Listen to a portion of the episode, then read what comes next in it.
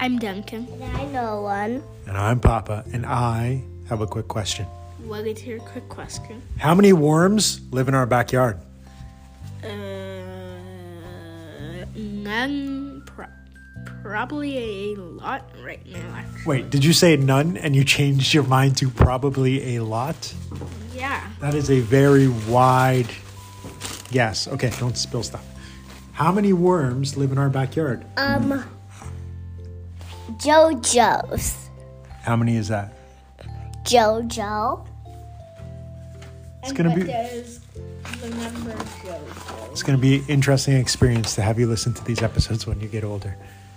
So you say somewhere between none and a lot? Yeah. Great. And you say JoJo. I looked it up.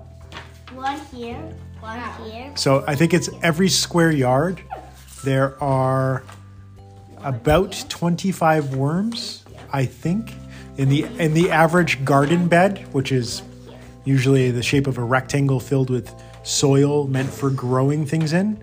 There's about 250 worms.